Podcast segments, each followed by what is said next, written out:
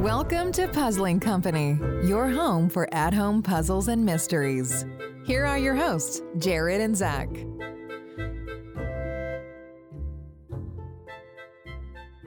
Well, welcome back to another episode of Puzzling Company. It is your host, Zach, and always with me is. He left the channel.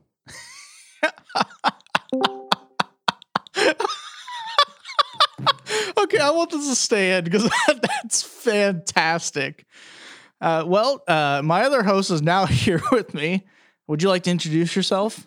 I totally hit the disconnect button trying to unmute myself. Oh man, that is that is a microcosm of life right now for me. It is not anywhere where I want it to be. There's a lot of bad going on, but we continue, we press on, and here we are today.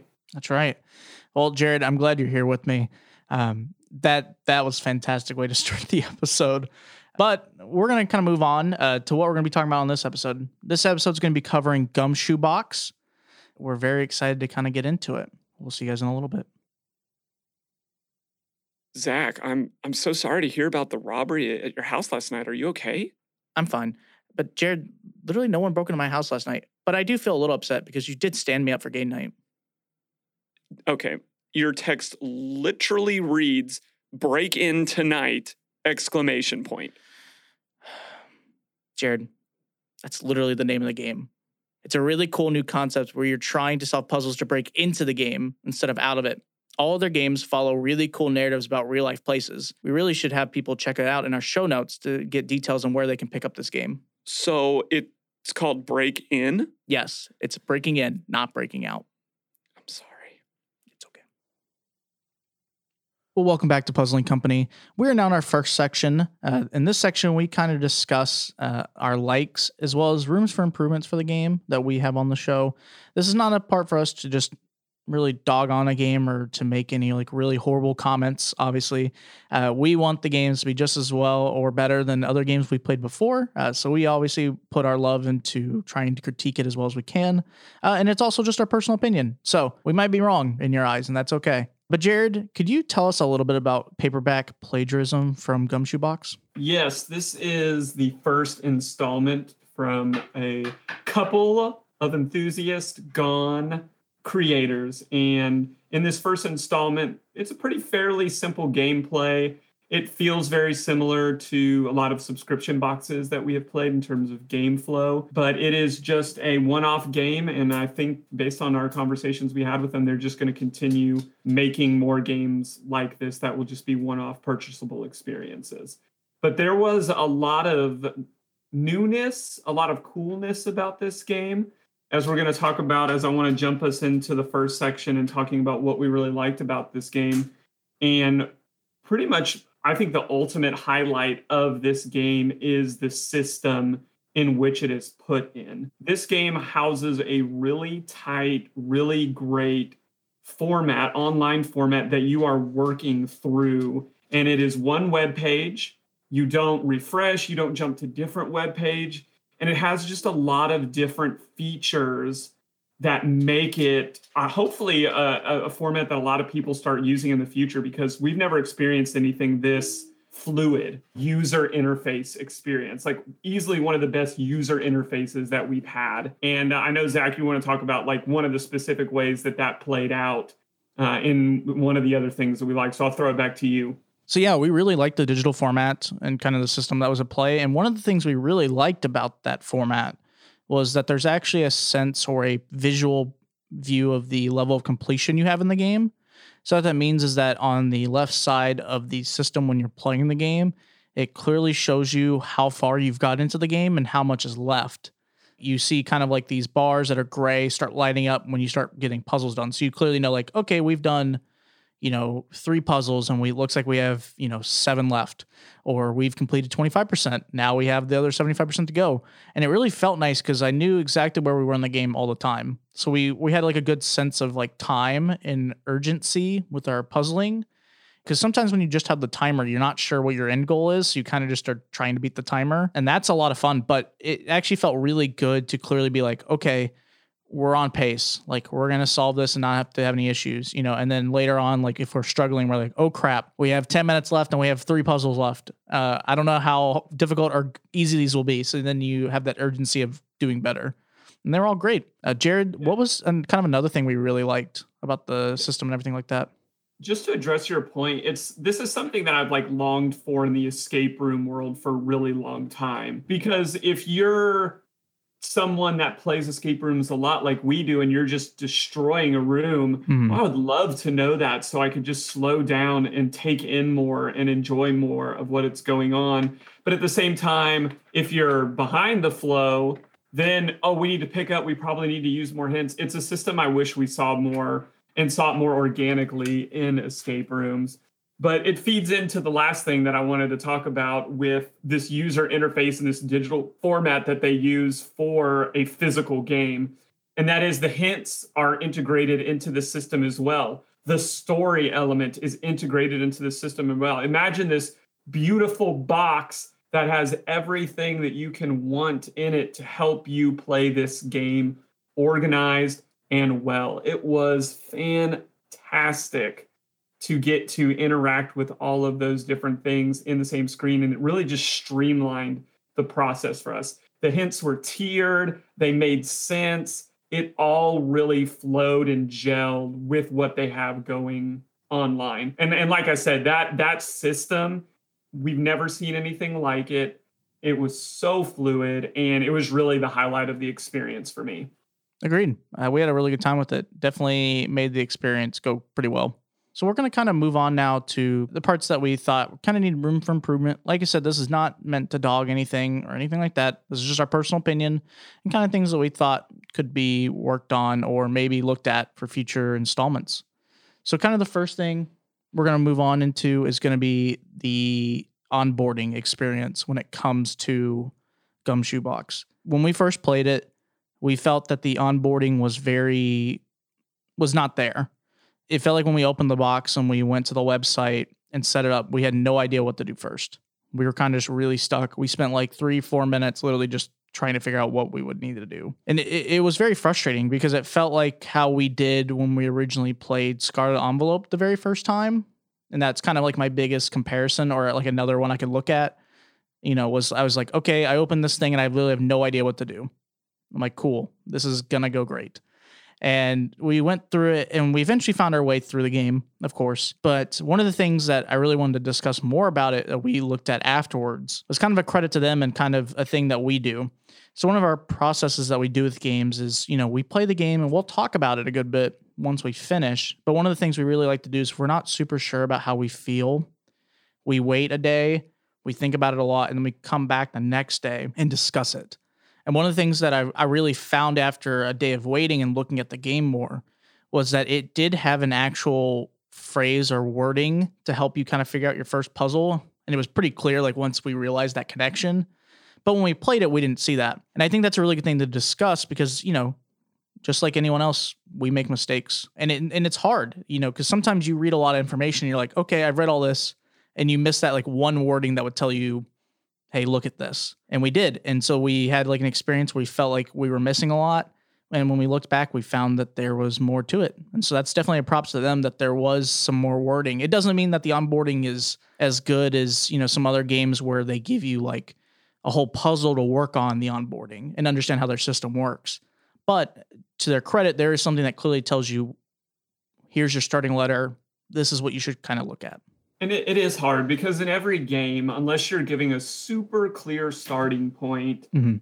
a lot of games leave you to wander around a little bit at the beginning. And even when we did go back and realize that we did miss a very, what I would call a small signpost to get us some momentum in the game, in our opinion, is you give us a freebie at the beginning, set us off in the right direction, give us at least something and we were wrong. I, I want to be clear about that. Like we were very confused. We had missed some small wording, but I'm a big proponent in right off the bat, give us some runway, give us that trailhead, give us a win early so that our expectations are set. We get a taste of what to expect and then we move forward. You never want to start a game with any type of uncertainty or with a bad taste in your mouth because it's going to taint the rest of the experience. If you give players a free win right at the beginning, a simple puzzle, something that's obvious. I think that's what was so hard about this is this was not obvious. Mm-hmm. And even if we had made the connection, that even the puzzle itself was a little okay, like could have used a little more context within that setting. And that really transitioned us into the rest of the game, which our, our uh, second two critiques here are going to feed off of that onboarding. Because the second thing that I felt like, Zach, and you can correct me if I'm wrong, is the puzzling felt really scattered throughout the game because we didn't know what to expect from the puzzling based on the onboarding that we did get. There was a letter at the beginning said, "Hey, you'll need a computer." But what we came to find out as we moved through the puzzling was sometimes the experience was self contained and sometimes the experience was not self contained. You needed to finish puzzles that, in our opinion, required outside information that was above and beyond the average person. We did not know that you needed to reference earlier puzzles. There was no guidance on how to handle information that was already used. Other games that we have played have been very clear to say, like, hey, once you solve a puzzle, that material is done. Others have said, hey, once you use a puzzle, hold on to that bad boy. You may need that information in the future. There was no guidance on that in this game. And as a result, we put stuff to the side and then only after struggling and using hints realized that we needed to bring it back. I think a clearer picture of how the game format and function plays was needed at the beginning to help the user because as I think you're going to talk about, I didn't have a problem with the puzzles themselves. They were fine, but the experience and the flow felt very scattered and blocked because we didn't know how to handle this. Is it more like an escape room? Is it more like a puzzle hunt? Am I allowed to still use that? Am I doing this in vain? There were a lot of questions that could have been answered on the front end to smoothen and make that in the gameplay more enjoyable. No, I completely agree. It definitely felt like it needed boundaries or a more clear definition of what that boundary is because we did go everywhere. There was definitely elements of the game that felt like a puzzle hunt. There were ones where it was like escape roomy. So, you know, you you made very good notes of how we felt. And then kind of moving on to another thing that we found was it kind of goes with the puzzling is the theming. And I would say scattered theming. There was a few puzzles that we ran into that the theming really just did not match the rest of the game. And what we mean by that is that this game covers essentially this author having a party for posting a book and kind of celebration. And news comes out that they've actually plagiarized the work. And essentially, someone accuses them of something that they haven't actually done. And then you're all at this party, but we know it's clearly someone there. So then the whole game is basically almost like a clue type of game where you're trying to figure out why someone would do it and who, but you kind of do it through each of the different steps. You're kind of figuring out people have more ties to the author, like if they're family members or uh, another author's there that could maybe try to sabotage them, so on and so forth. And then the game goes on and you get the reveal at the end of what happened. But with that, a lot of the theming is book related or different types of writing material. But then we ran into like one or two specific puzzles that the theming just didn't go with it, like at all. In terms of like a lot of it was like party based themes. So there's a bunch of like different signs on wine bottles and books. But then we ran into like ex- a specific puzzle I'll cover is a crossword puzzle, right? It is just a crossword puzzle in the middle of the whole thing. Now you can make arguments that it kind of goes with the writing and stuff like that, but it it felt very out of the ordinary with in terms of the other material we messed with and saw. And then there's also a Scrabble piece puzzle that we ran into that also felt that way. Where we look back, they're good puzzles, but they just felt really off compared to the other like material and stuff that we were playing with. And I was like, okay. And really, the words or the like crossword puzzle one was like the biggest one, I think, in my opinion. But uh, no, uh, we really like the puzzles, but it just felt like because of some of the things earlier on, and kind of our expectations of what the game really is supposed to play like and what you're supposed to do, it just felt scattered. Yeah, it did. It it was hard because we made this same comment last episode when we were talking about Space Corp was the only thing we really said is, hey, we want to see some better puzzle types and see them meshed into the world that you built a little bit better, puzzle masking, if you will. And it feels like Sudoku's, crossword puzzles, these are great puzzles, right? Like no one, there are millions of people across the world that do crossword puzzles and Sudokus, and they're enjoyable in their own world, but they don't make a whole lot of sense in the worlds that are being built that we're playing in. They're they kind of stick out like a sore thumb. And the Scrabble one, the same thing. It felt like this is a really great concept. Like the puzzle was very clever, but it felt shoehorned in. It felt like they were like, this is a good puzzle. How can we make it work within the narrative because it's a good puzzle?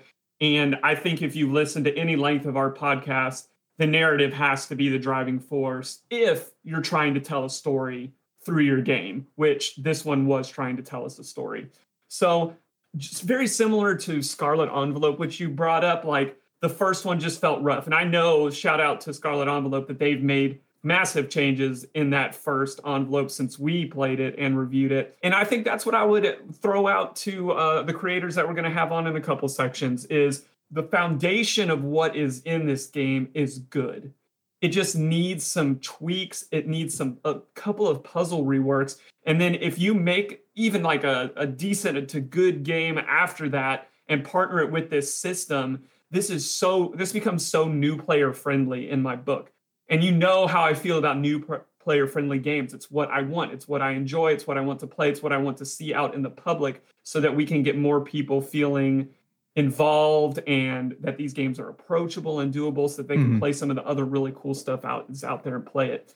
But yeah, I think a couple reworks in this and this becomes a game that we can very easily recommend to new players.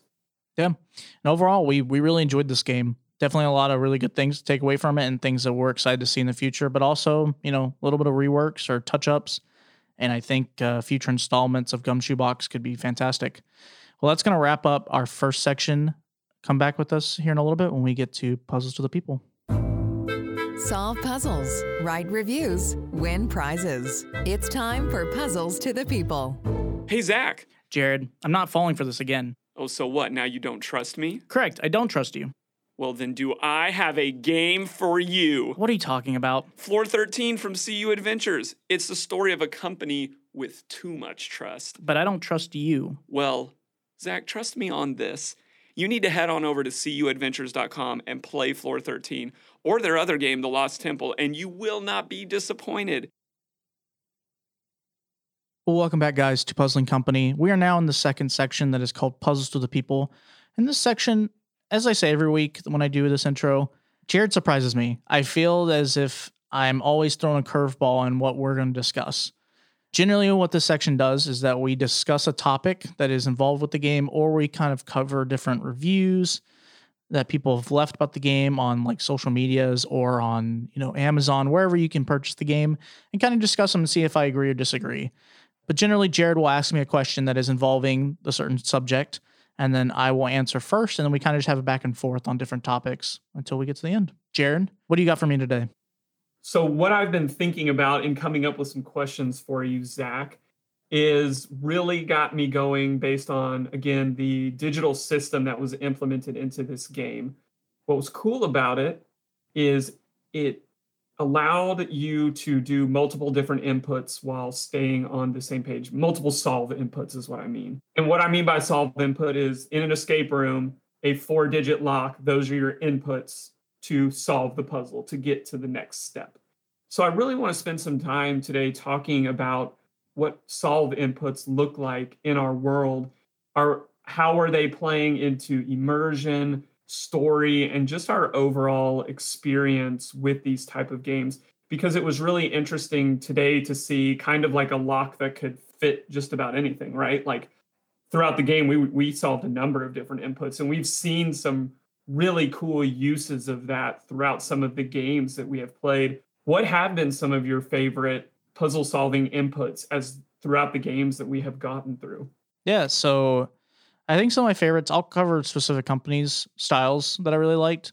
So the first I'm going to cover is actually Society of Curiosities answering input or answering mechanic, solve mechanic.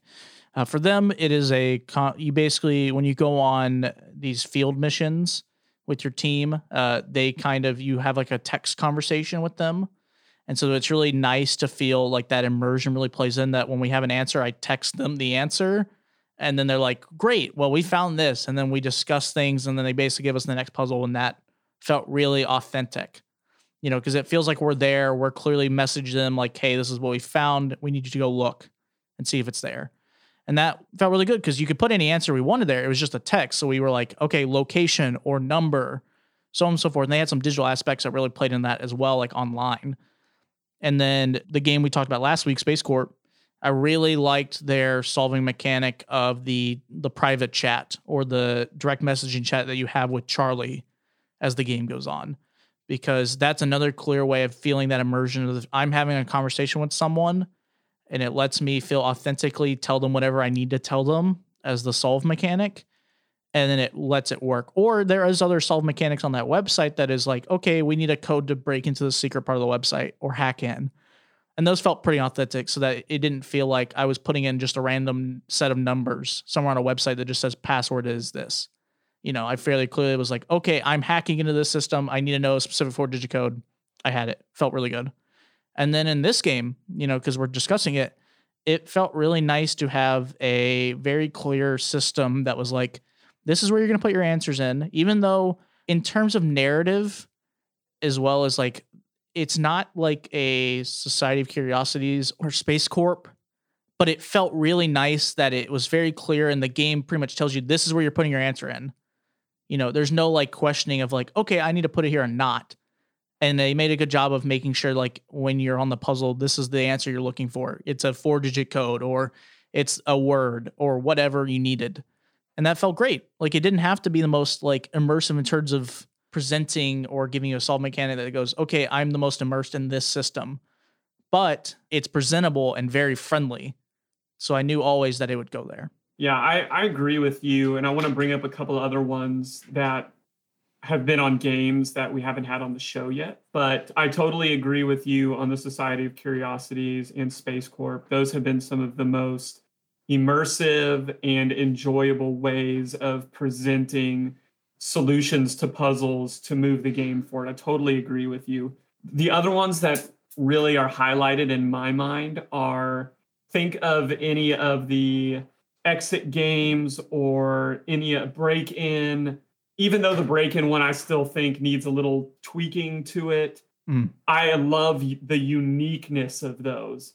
Even the one that we saw in uh, the Dollhouse game that had that great little switch, so those you really see and guess the answer. Those ciphers, Mo- the a lot ciphers, of the games with the cipher system are pretty well done. They're they're a lot of fun and they're unique to their game, so it doesn't feel like you're just answering a cipher. Which I mean, you are doing a cipher, but they're all very different from each other. So it doesn't feel like I'm like I play an exit game and then I play, you know, uh Cursed Dollhouse. I felt like I was doing the exact same cipher, like they copy and pasted the same thing. They're very clearly different in a lot of ways. The answers you're looking for are completely different. How the cipher actually works is different, and they're unique because then, like you said, there's a that element of it's a cipher which is fun to mess with and kind of get it to work, and that's like its own puzzle, which is fun but also they generally the ones we've played or maybe haven't even covered on the show, they're very thematic. Like they really fit into the theme. It doesn't feel like, okay, here's this really creepy dollhouse room, and then here's a normal cipher. And you're like, okay, that's weird. Okay, it's it's cool, I guess, because it's a cipher, so that's fun, but like doesn't really play into this at all or make it feel any more immersive in terms of theming. But then, you know, a lot of the ones you're discussing are fantastic in that department. Totally agree. Like the inputs aren't always as organic and immersive as they could be, but it's unique enough to where it almost becomes a little bit of a puzzle in itself. And it's it just kind of standouts. Some of the other ones that I think through are if you're familiar with the Unlock series, I love, especially in some of their later games, the machines that you have to use mm-hmm. and some of the augmented reality technology that they're starting to integrate those are really cool solves for me and i want to see more of those in their games. Some of the other ones that i think of are i think of unique digital elements like in some of the scarlet envelope series as well as i'm thinking like if you remember a certain uh, food based web solve in conspiracy 19 that we enjoyed that was a lot of fun. But what I what I struggle with, and I'm interested. This is part two. What I struggle with is just either this. You need give me a number, give me a four digit number that doesn't thematically make sense. We're just solving to get a four digit number and put that in on the web page or open your next envelope. That's not very engaging. It's simple, it's approachable, which I appreciate, but it doesn't always feel like puzzle inputs in its highest form. Some of some of that is uh, frustrating me. What is what are some of the inputs that you've seen that you haven't enjoyed that much? Really, the only ones I find really unfortunate are ones where it feels like it's a website just to be an answering document. Like you kind of just it has like an input. It's very basic, and that's really it. I think you can do that actually quite well with theming, with making the website kind of look authentic to the game. So, like, you know, we've played some games where you're trying to help the police or like a detective. So you're using like the detective's website or like a database, like a police database to put in the answers. And that unlocks more information to do more with, and you put more answers in there. And that looks great. Really, I think the only ones that really disappoint me are ones that are just feel like they don't fit into the rest of the game. I don't think it matters, honestly, the type of like solving mechanic if it really just feels like okay i'm playing the game and this is all normal and then i have to go to like a generic website and just put in a code or maybe a part of the game that comes with it that just goes okay check this then it doesn't feel as good because i feel like clear like i jump out of the game to make sure i'm right and then I have to go back in when some websites do it way better and keep me thematically like filled into the game. That when i'm jumping to like checking a solve mechanic even if I'm wrong, it still keeps me thematically there instead of going to a website and it just goes like, okay, you're you're wrong. I'm like, cool. Now to try to jump back into the theming that's on the table and work on it and then go back to that and jump back and forth. And that kind of lessens my experience, unfortunately. The other things that are kind of small that I struggle with with inputs is when I don't know how many inputs that I'm working with. Like when you tell me it's going to be a number. Well, is it going to be a four digit number? Is it going to be a six digit number? I like limited inputs versus an infinite amount of inputs. And I understand that messes with the complexity of what you are doing in a puzzle. But I think that's why like things like cryptexes are so engaging because it's limited. You know, it's going to be four, five numbers and or letters long, mm-hmm. you can filter through those. But if you're solving a puzzle that's going to have a numerical answer and you don't know that it's going to be two digits, four digits, three digits, then that can be very difficult. I think back to when we played Soup and we made the assumption that all of our answers, because there was this running theme that all of our answers were going to be this amount of digits. And then we got to a, a puzzle that I think it was just a single digit was needed and it was not that and and that threw us off big time. So i think always letting people know i'll give a shout out to escape mail right here. Escape mail when you're looking through their opening little puzzle flow chart it always lets you know these are the items you need to solve the puzzle and this is how many blanks it's going to have to solve the puzzle. I think that's super helpful. I think that's great. I think people love that. If you have a reason not to do it great i'm not against that. But have a reason for not giving us how many inputs we're going to have.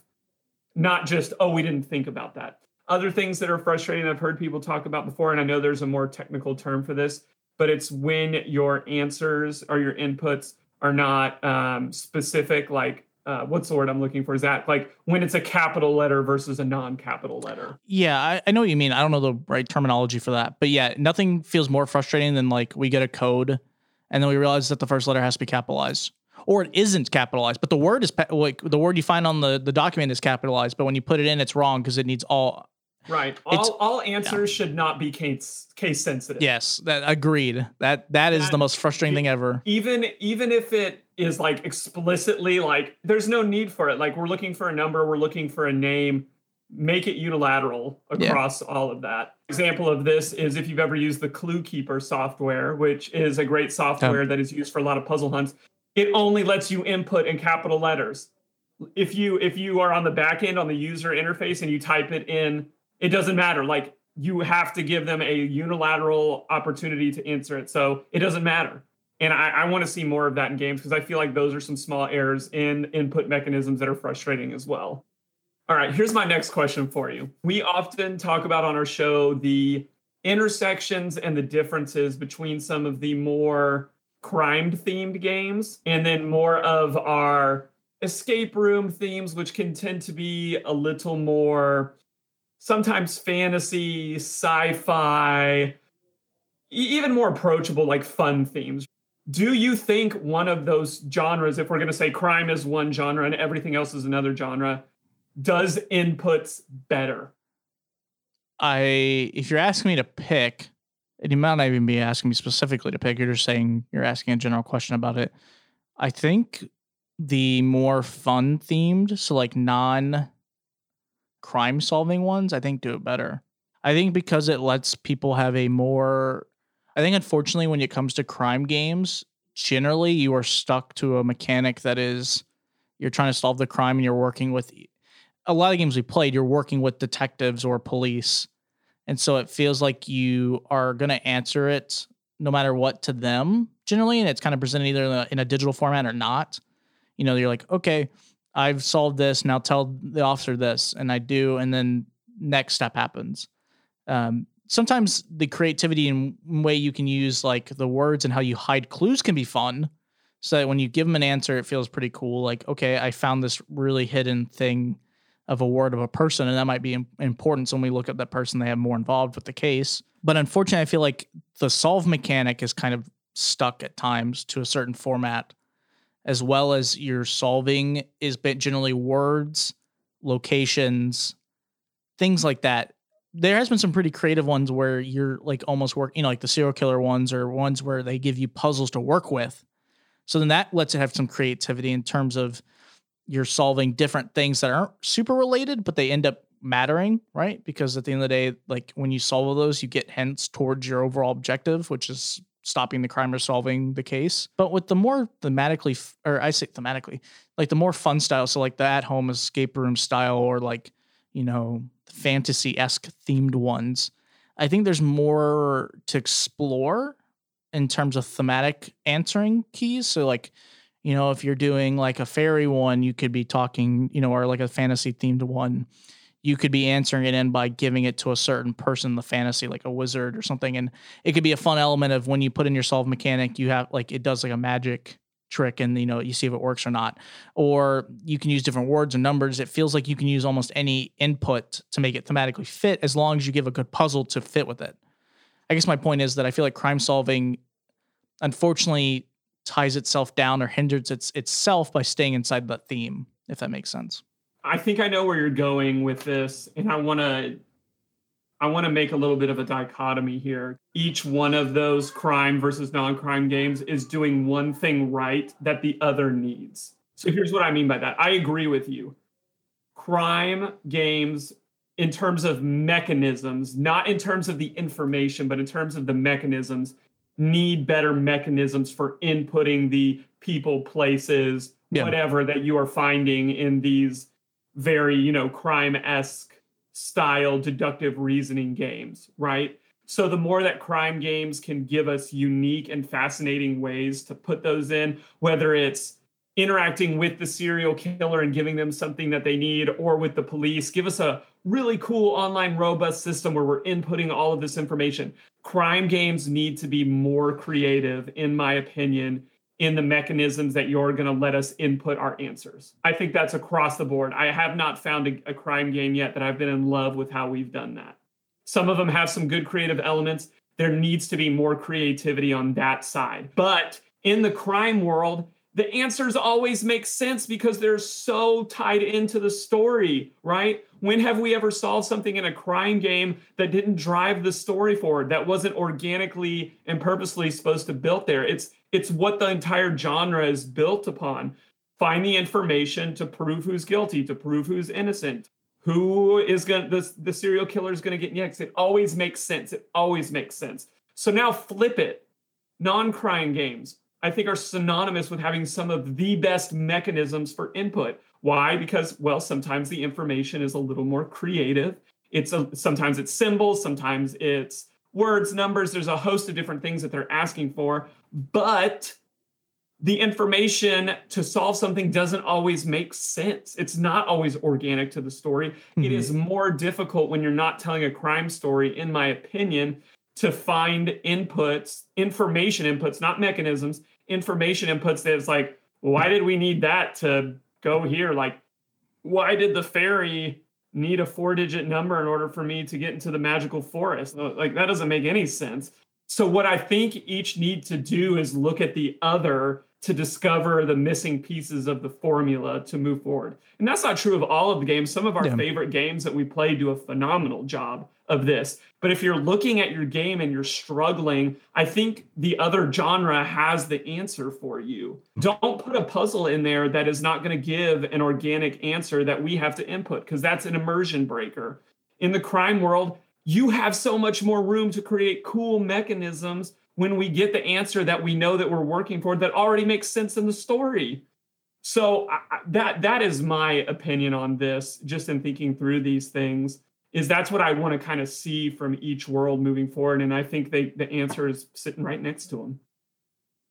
My last question is just any last thoughts that you have on this? Any other standouts that you were thinking through or just general philosophical thoughts that you have about the solving inputs that we have? No, I don't think I have like a crazy more amount to add to the conversation.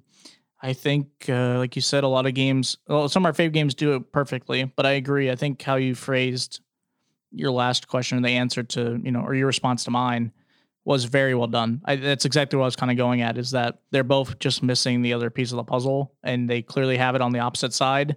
Now just to work on it and make it, you know, almost like both sides could have the perfect game. And that's great. I I'm very excited to see what games will do because as we've started playing more games, I've noticed more games are doing those elements. You know, they're sometimes they're missing it, but you know, some of our complaints, you know, as an example, like not knowing your answering input, like what you need, like if it's a four digit code agent.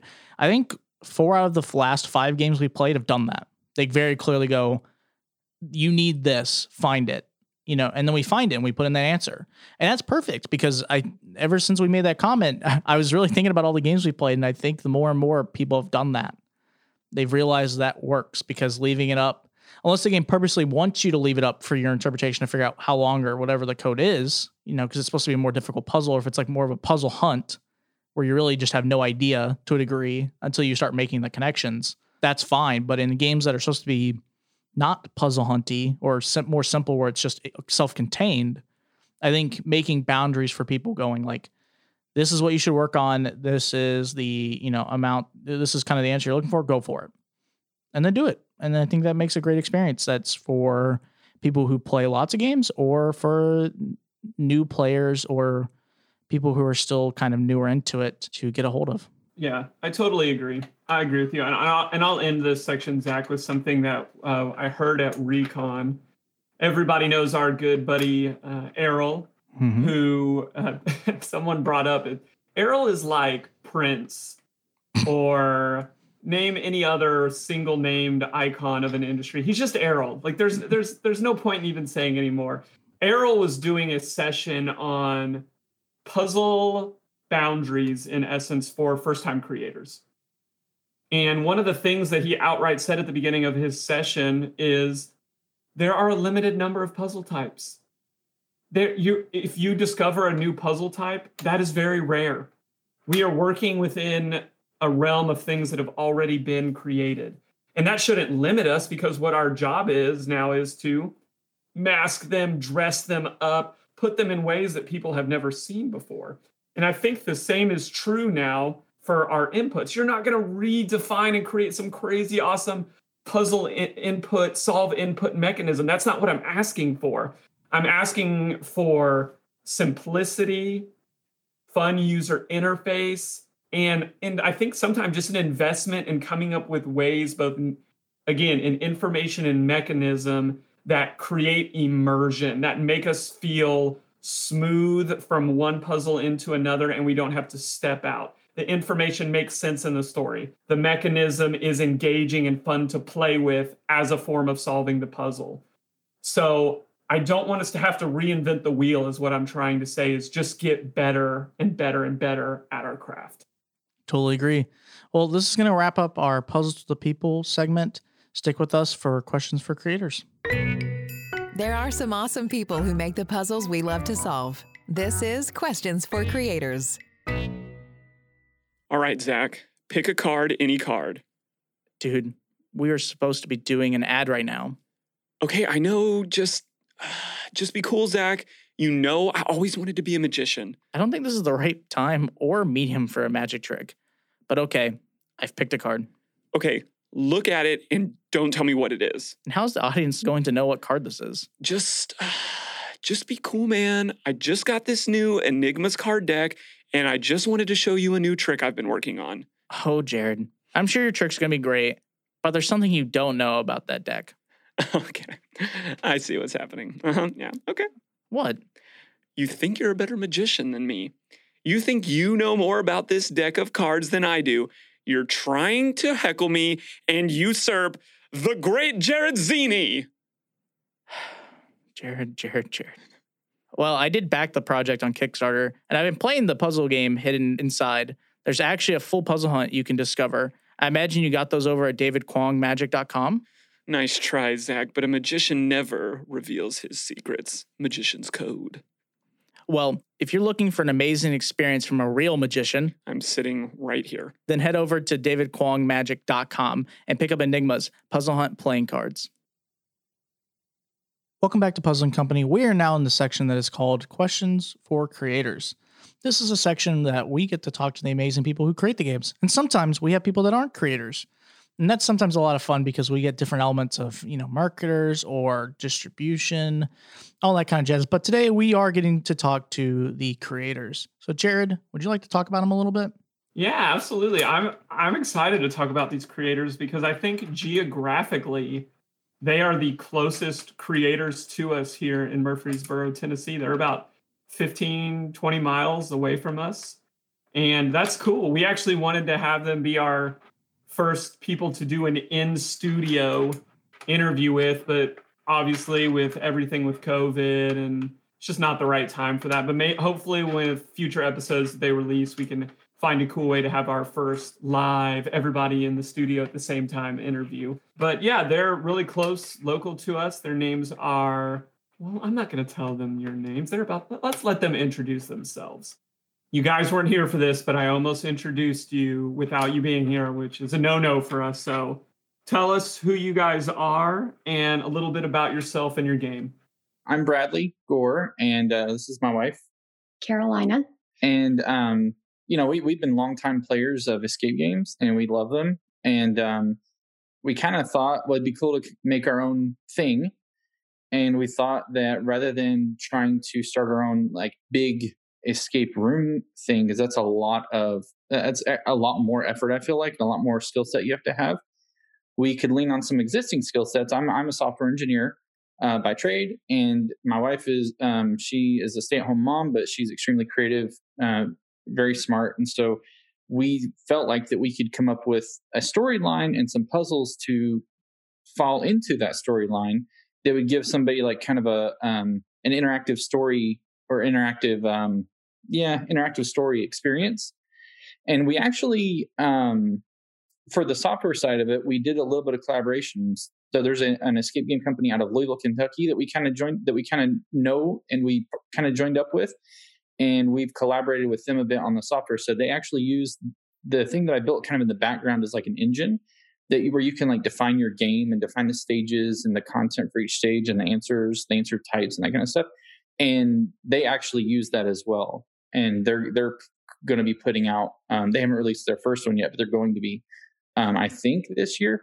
Covid is kind of as with kind of everybody covid's kind of jacked up a lot of their timelines and stuff as well. So that's kind of the where it all started and kind of who we are um, aside from it. So the interactive story box thing we kind of just do that in free time but we are serious enough about it that, that we enjoy doing it. We put a lot of effort and a lot of thought and a lot of um, trying different things and, and just going over storylines and stuff, you know, in our in our spare time. So, a question for you guys: How do you see your background and skill sets expressed in your games? Well, I think, um, at least on my side of it, um, I homeschool our seven year old, and we take him to escape games with us all the time.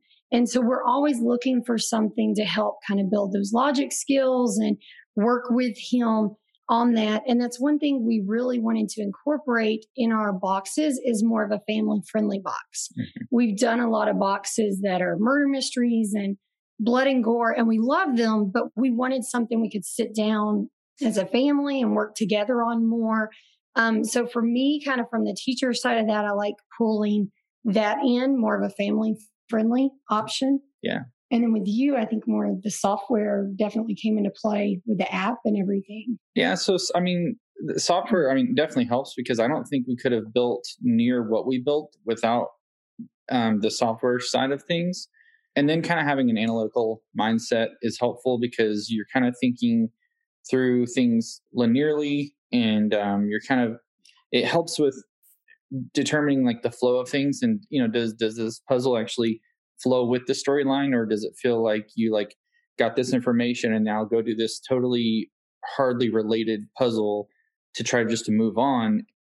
You know it kind of helps with like determining flow and analyzing that stuff so it's helpful for sure. Um I, I think that in in the end of it though creativity is creativity and the only the only way that i'm aware of to kind of like be creative is just to do it you know what i mean? It's like writers like you, you sit down and write and like you throw away a thousand pages and you keep the one good page that you liked and you do that with puzzles. I'm sure that as an escape room designer yourself you you trial and error concepts and you might spend time on this thing and think it's great and then you it comes to fruition you think oh nope.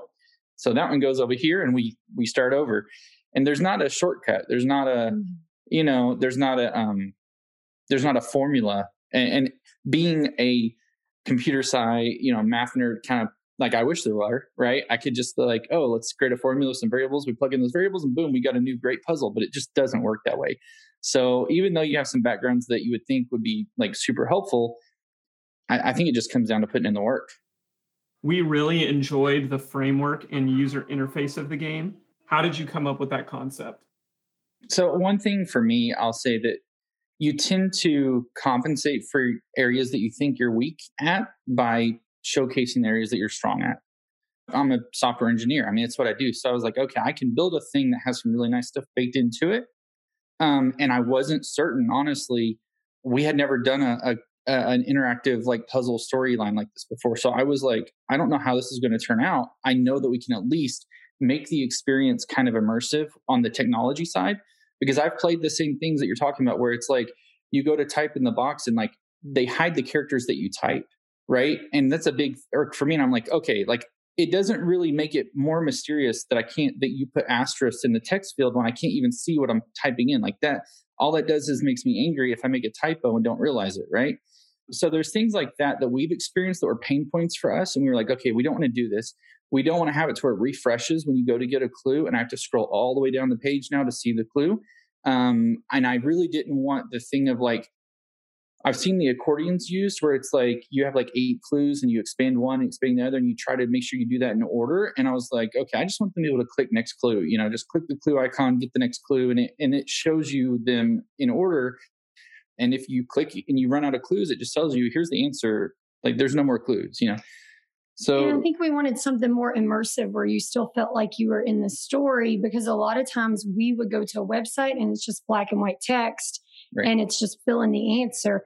And we try to make with the app, you know, a little more in line with the story. There's pictures, there's information there where you feel more like you're in a room where you're part of the game, you know, instead of just typing in your answer. Right.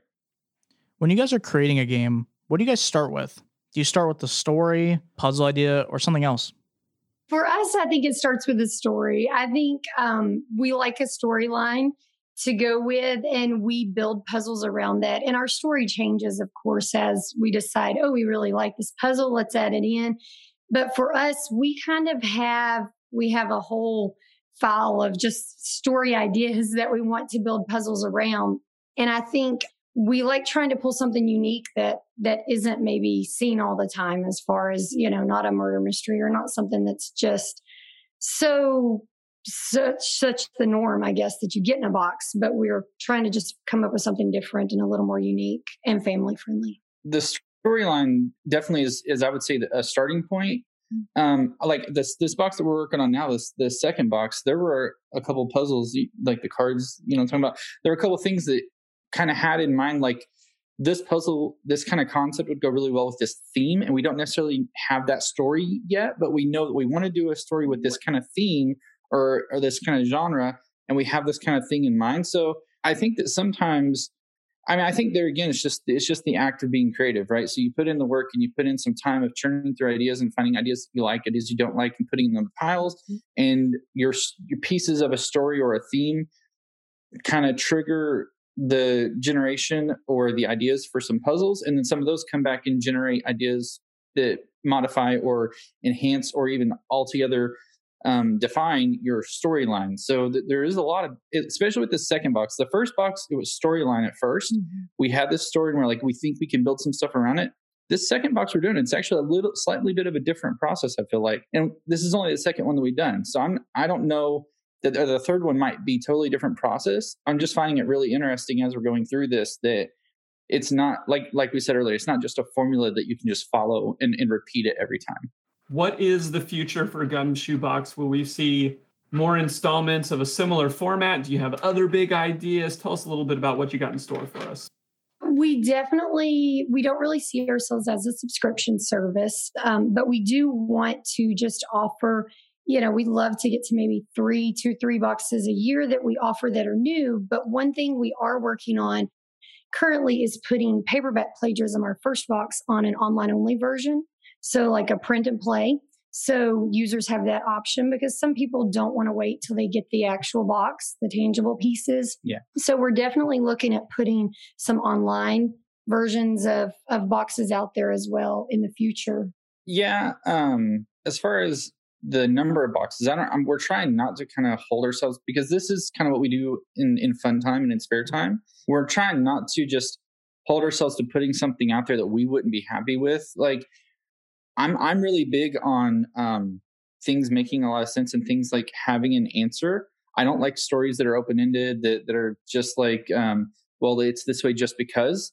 I like to, if I come to the conclusion of a thing, I like to be like, okay, I totally see how we got here. I feel like even if I didn't solve it before I before like the game kind of led me to the solution, I feel like I could have gotten there with what the game provided me. So when we do like the, the the box number two that we're working on, it's not it's not a it's not a sequel of paperback plagiarism. It's all under the Gumshoe Box brand. That's the the brand that we have, but they're not related as far as like we're not continuing on with that story. We're working on a totally separate story. The cool thing with this one is that it does use that same engine that we talked about. So the the, the stages and stuff will be um, as far as like the way it's laid out will be the same, but all the content will be different all the styling will be different that kind of stuff because we made this kind of generic engine that we can use to build those out so that's that's kind of fun to see that that that actually is working you know um because like you, we did it with the first one and it's like okay we did it with one but like can we can we basically use the same tooling and create a second one and does that actually work the way that we had planned it out and and it's kind of nice to see that it that so it far does. It does. yeah. And the thing we ask everyone, what are you guys currently playing? Is that, you know, it doesn't have to be an at home tabletop game. Is it, have you been playing some escape rooms? Have you been playing video games? What have you been up to? And what would you like us and other people to kind of check out? I mean, as far as we do other escape boxes, we just recently did one, our first one from Enigma Fellowship, and that was really cool. We really enjoyed that.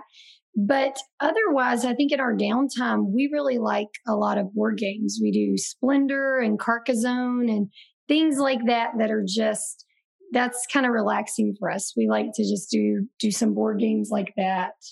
Yeah. What What are your favorites? Yeah, I mean, Splendor and Carcassonne are definitely probably our top two right now. But then right. there's also um, Codenames that we yeah, that we played a lot of. Names. That's a great. And there again, I mean, that kind of keeps your logic um, chops up. I feel like a game like like Codenames because um, the way that it works is just such a clever, such a good game. There's a lot of those that we like to do. Plus, you know, we, we like to do family stuff as far as just you know have a cookout or, or that kind of stuff as well. Yeah. So it's not all about the games, but we do we do a fair a good a fair bit of games in our downtime and we do we like escape the crate boxes. We've done several of those. Yeah, those are fun. Yeah, and um, uh, one, one thing that I would add to anybody that would listen, um, don't be afraid to try to like build your own thing as well. And one thing I will say, if you do that, if you take the time to do that, you will gain a lot more respect for the people that do it. Sometimes it's a player of games. It's so easy to walk out of a room and be like, I didn't like that. That puzzle didn't make sense at all, or, th- or this, or this, or that, or the other. But then once you see it, because we've had feedback on both ends of the spectrum, right? We've had people say this is too easy. People say this is too hard. People say there was plenty of content. People say there wasn't enough content. I don't know how to solve that. I don't know how to how to. I don't think it's possible to solve that. And um, I've talked to enough um, kind of in-store game designers that they would they would say the same thing. And I think that as a consumer of that kind of stuff, trying to put out your own content, it gives you a whole new reality check. And it's also really interesting. It's really neat to go through the process. So, I mean, it's something that's more approachable than you would think. And I, I would say if you love to play things, give it a try to try to make things. It's awesome. Bradley and Carolina, thank you guys for being on the show. It was really a blast to have you guys on and kind of discuss what you guys have been working on as well as Gumshoe Box as a whole. Well, that's going to wrap up our episode of Puzzling Company. If you guys are interested in Gumshoe Box, you guys can look up their product at gumshoebox.com. That is gumshoebox.com. There you can see all the different products that they currently have, as well as maybe potentially future products or even what they're about. If you guys want to support us, there's many different ways you can do that. One of the biggest things you can do is just put us on a regular download. If you're on uh, Spotify, iTunes, Stitcher, whatever, um, just put us on a regular download. That way, you know every week when our new episode comes out. And if you've been enjoying the episodes, please leave us a review. Uh, five star reviews would be fantastic. You can just do those on any of those platforms as well.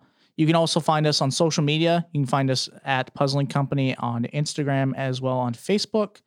You can guys can check all our social media stuff there as well as you can send us messages that way. If you want to talk to us about things you enjoyed on the show or just tell us what's up. And that's going to wrap up this episode. Jared, what are we having on next week? Next week is so exciting. So this is a game called the Vandermist Dossier. It is originally a game that was made just in Dutch. And due to its popularity, our creator that we're going to have on next week made an English version, hired some professional translators, and sent it to us kind of as like an early uh, version of it so that we could talk about it so that people now across the world that English is their primary language, they could pick this game up and play this. And what I'm hearing from a lot of other people that it's a really fantastic game. So we're super excited to talk about it. So next week we'll have the Vandermist dossier on the show. Um, we're very excited to play and get to discuss that here very shortly. But that's going to wrap up this episode. Thank you guys, as always, for supporting us and listening to the episodes. This has been Puzzling Company for Jared and Zach. We'll see you guys. Bye.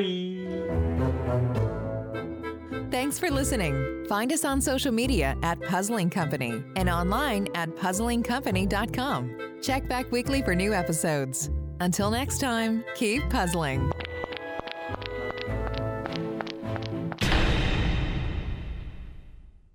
This has been Rogue Media Network Podcast.